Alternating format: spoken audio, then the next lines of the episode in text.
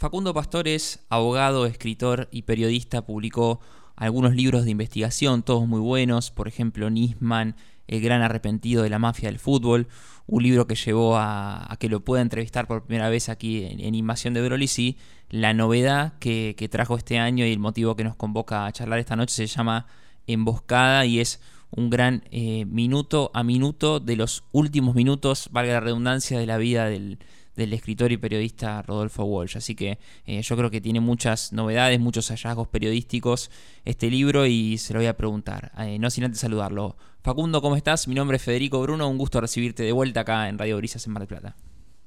¿Cómo, ¿Cómo te va, Federico? Buenas noches a todos y bueno, felicitaciones tardías por, por esa mención, ese premio Martín Fierro que recibiste que, siempre es muy importante.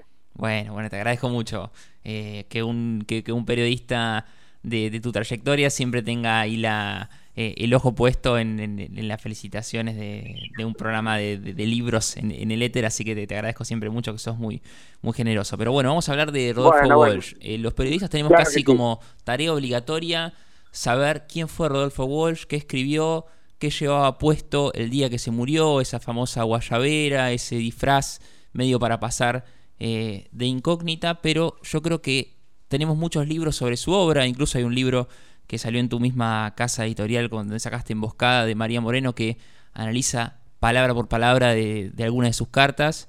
Pero ¿cómo fue meterte con el personaje? Ir por eso que no se sabía de la vida de Rodolfo Walsh y más precisamente de los últimos días que, tuvo con vida.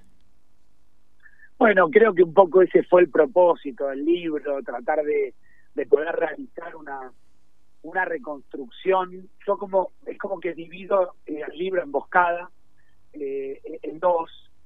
Eh, la primera parte, si se quiere, es una reconstrucción, como vos explicabas, de los minutos finales de, de, los meses finales, justamente la vida de, de, Walsh. Y la segunda parte tiene más que ver con la búsqueda de los cuentos inéditos que, que le robaron a, al escritor la patota de la misma que, lo embosca justamente que lo, que lo asesina. Coincide un poco con lo que vos decís, hay, hay muchas obras de Walsh, creo que hay un siempre hubo un tratamiento de Walsh eh, donde se lo ponía a él en una eh, en un altar, por decirlo de alguna manera, se lo entronizaba. Yo me propuse tratar de hacer un libro que, que reconstruyera, si se quiere, eh, lo, que había sucedido en los en los momentos finales.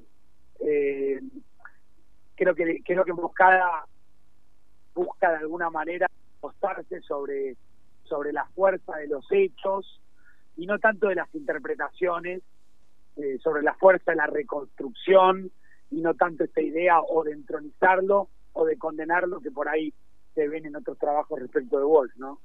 Sí, bueno, la, la curiosidad que me encontré en tu libro, Facundo, es que eh, en esa previa al, ataque a, Walsh, a esa emboscada, él no solamente termina la carta abierta a, las juntas militares, sino que también termina eh, en esa misma noche, en esa misma vigilia, un cuento. Eh, ¿De qué se trataba ese cuento y cómo te dio a vos eso el piolín para empezar a hablar de esa obra literaria que no, que no conocimos?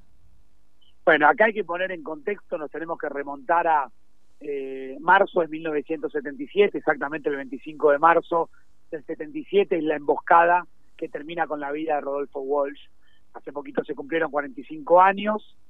Eh, a las pocas horas de, emboscarlo y de bueno de secuestrarlo y, de entrar su cuerpo a la ESMA, los marinos decidieron eh, robarle, ir a su casa en San Vicente, donde él estaba atravesando sus últimos eh, sus últimos meses y robarle parte de, su obra inédita, o si se quiere toda la obra inédita que él había que él había encarado en el último tiempo. Él había decidido, más allá de su militancia en Montoneros, volver a la literatura, esa literatura que obviamente eh, también se destaca mucho en la obra de Walsh, y se la roban, entre ellos le roban Juan se iba por el río, que fue uno de sus últimos cuentos.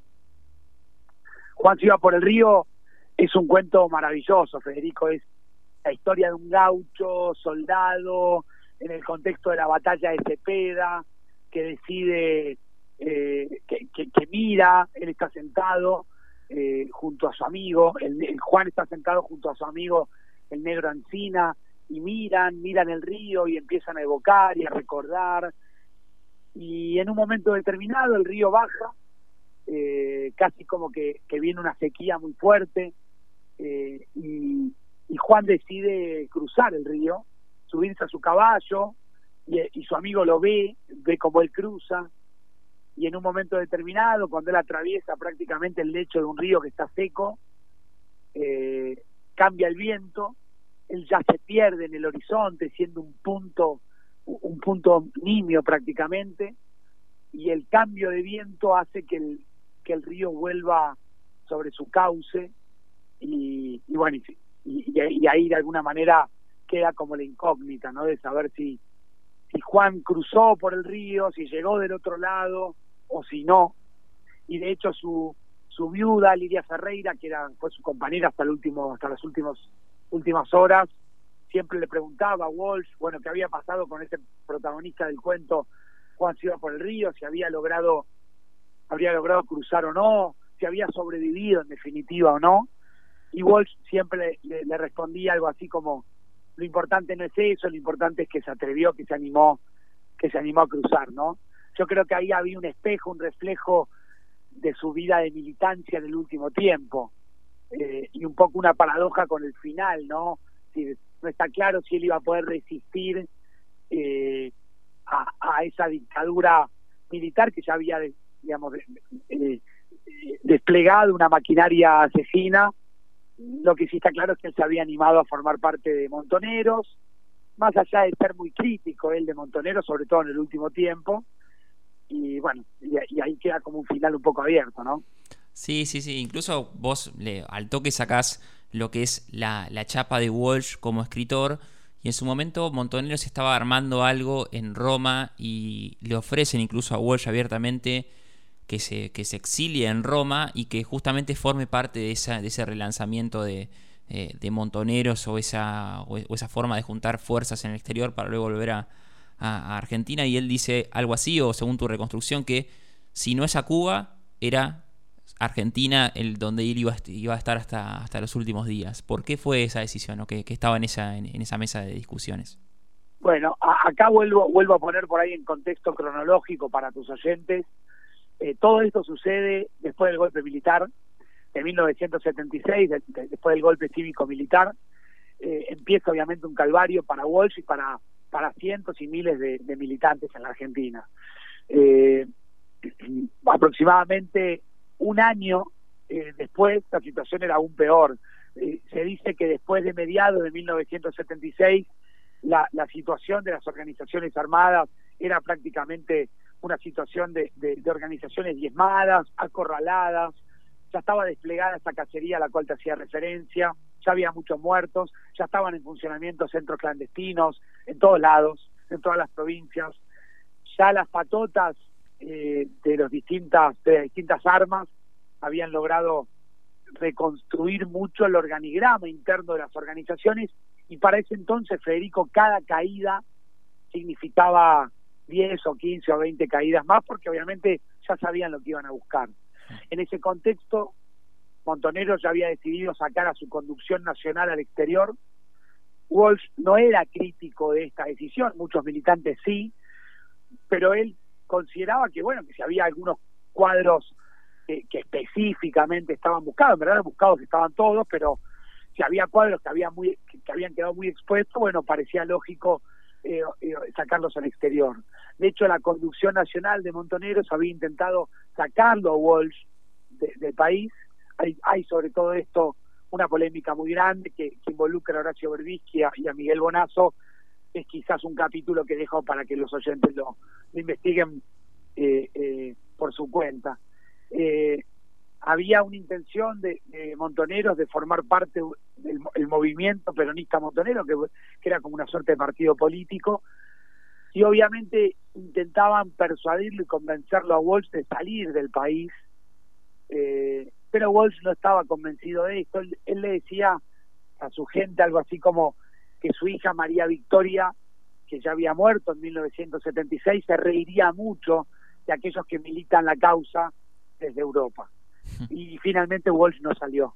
Él creo que decía eh, decía algo así como que al único lugar a donde se animaría a ir sería Cuba, por eso él estaba escondido, por eso él hablaba de un repliegue, por eso él consideraba que era un momento de replegarse estratégicamente y por eso hasta el último día él termina siendo muy crítico de lo que Montoneros estaba llevando adelante, que era justamente seguir adelante con una lucha que era muy desigual, en una batalla que obviamente estaba perdida, eh, sobre todo por el poder de fuego que para ese entonces tenía las, tenían las organizaciones armadas, que era muy poco, contra, contra un Estado.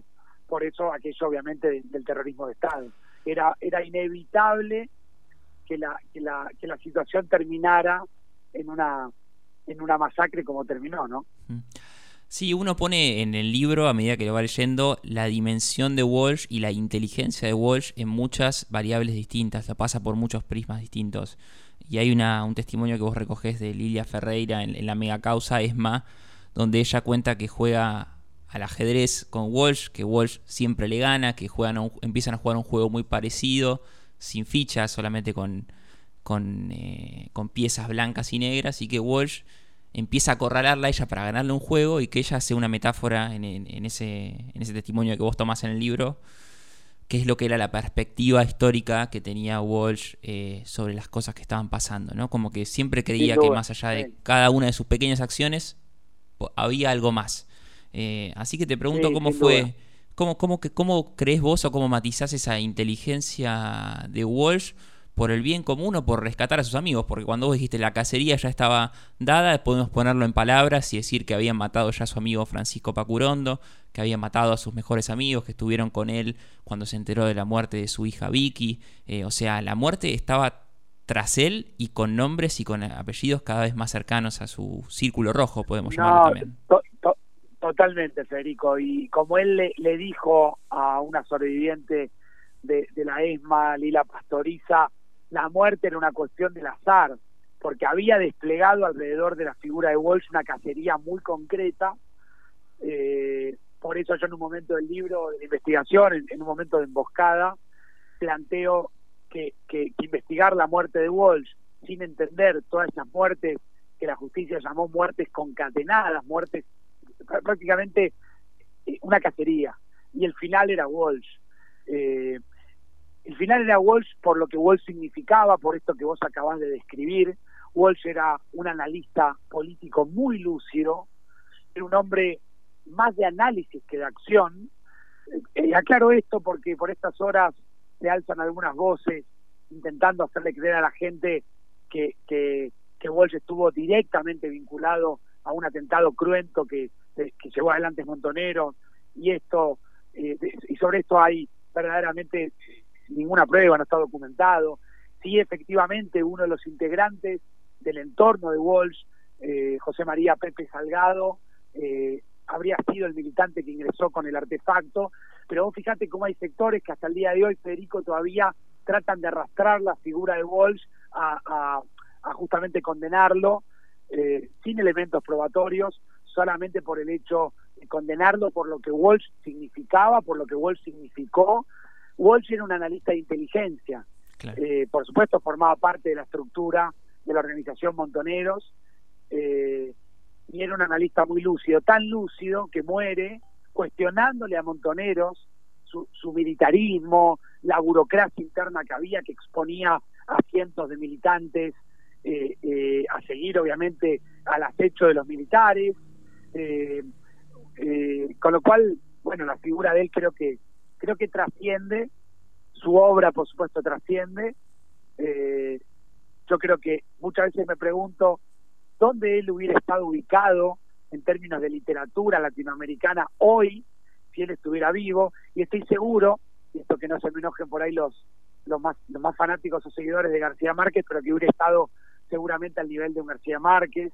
Mucha gente eh, se, se, anima a comparar a Walsh y a su obra con la de Borges eh, por supuesto con miradas políticas completamente opuestas, ¿no? Pero, pero con un nivel eh, muy profundo de, aporte a la literatura latinoamericana que, yo trato de destacar también, si bien este libro no es un libro sobre, sobre su obra, y es un libro sobre los últimos minutos, es un libro donde uno lo encuentra Rodolfo Walsh en acción, que me parecía que era la mejor manera de encontrarlo y una manera también de humanizarlo, pero sí de ponerlo en este contexto tremendo, ¿no? Sí, Facundo, nombraste por ejemplo a Bonazo, a Berbisky, sí meternos en, en esas figuras que, que siempre siembran, siembran un poco de polémica. Eh, ¿Vos eh, encontrás libros a lo largo de los 80, libros de casi de una sola fuente o de una sola entrevista, lo que podemos decir también en la jerga, eh, libros basura, libros que vos decís tienen una referencia a un tribunal, yo hoy en día voy al tribunal que, que, equivale a eso que había mencionado ahí y no hay ni siquiera un papel que diga que esto, que, que esto fue verdad. ¿Cómo funcionan cómo funcionaban en los 80 por ahí, todavía en ese último, esa última agonía del, periodo militar, y cómo funcionan ahora esos libros que son, eh, que parece que valen solamente para hacer una denuncia, nada más, y después con el tiempo se terminan perdiendo.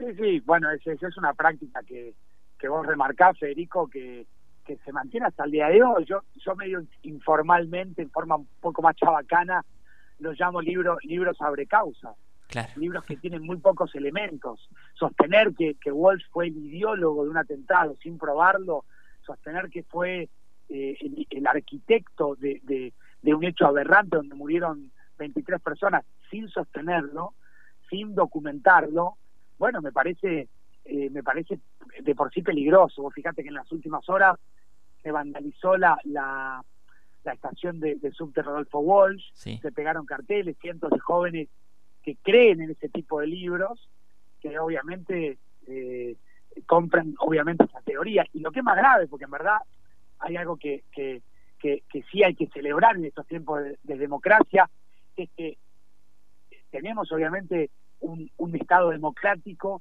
que permite que cualquiera pueda opinar y escribir lo que, lo que se le plazca sobre cualquiera. cosas y oportunidades que por ahí no tuvieron otras generaciones, ¿sí? de las cuales obviamente estamos hablando. Lo que sí veo con, suma, suma gravedad es que eh, sectores de la justicia muchas veces se valgan de este tipo de documentos muy poco serios, ¿sí? con muy, muy poco rigor periodístico, eh, para abrir causas. Por supuesto, causas que luego quedan en el camino, eh, como, como se abrieron tantas. yo pongo que es una lástima, porque muchas veces este tipo de acciones eh, genera que muchos sobrevivientes condenen toda su memoria eh, al olvido y obviamente esa es una oportunidad de seguir conociendo y rescatando parte de nuestra historia, ¿no?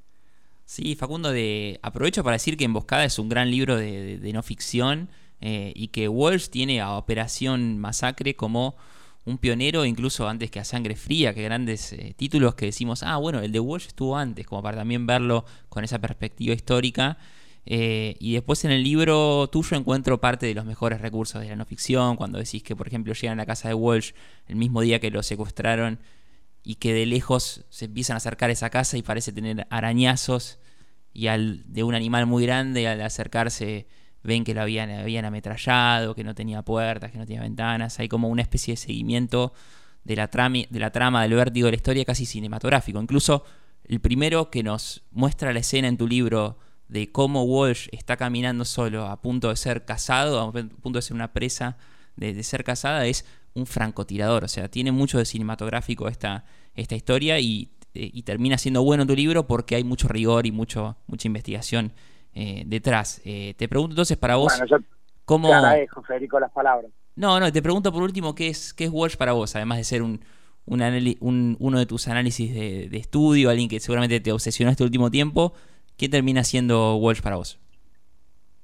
Mira, eh, básicamente eh, yo, eh, primero nuevamente gracias por, por, tus palabras. yo trato de separar, trato y creo que, he logrado, tanto en mí personalmente como, como, en, como en Emboscada, que es, este libro, esta investigación, este, este laburo, trato de separar lo, lo que era Walsh de lo que fue su obra.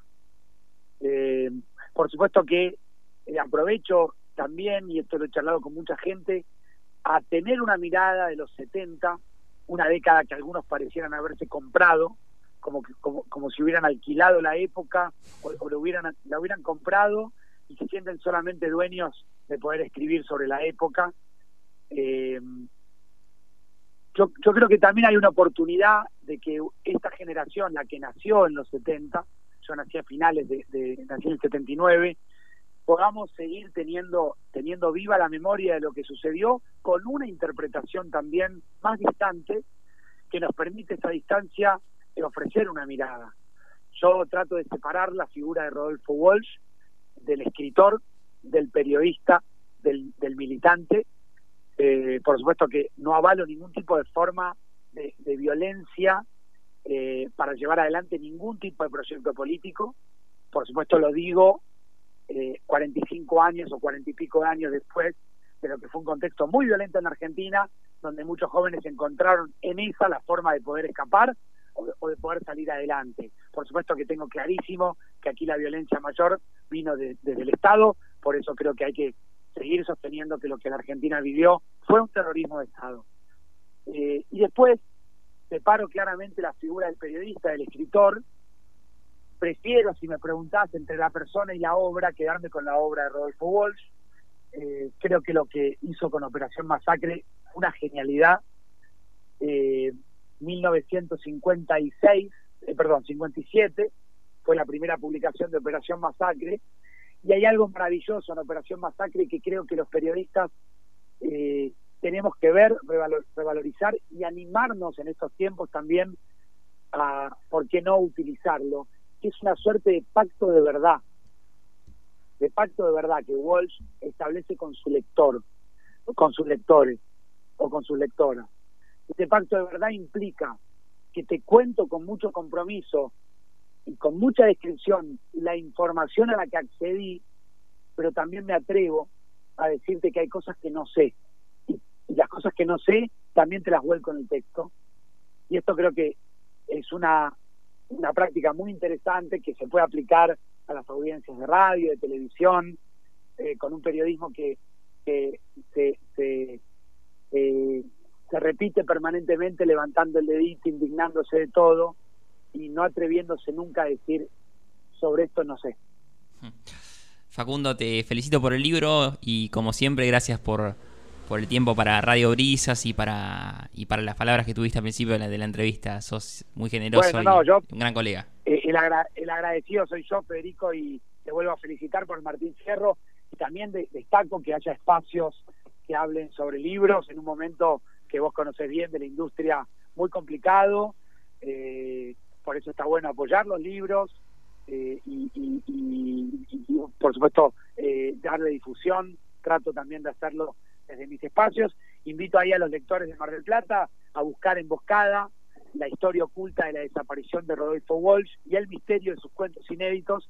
Ya están todas las librerías. Hay varios amigos de Mar del Plata me han preguntado y cuando puedo los mando a, a las librerías que también necesitan laburar y mucho. Dale, a ver cuándo venís a, a presentarlo por acá bueno, a disposición frente a cualquier invitación. Un abrazo grande, Federico, gracias. Muchas gracias. Hablamos con el periodista, abogado y escritor Facundo Pastor de su último libro, se llama Emboscada y está disponible en todas las librerías del país, eh, en cualquiera de Mar del Plata ya lo pueden pedir.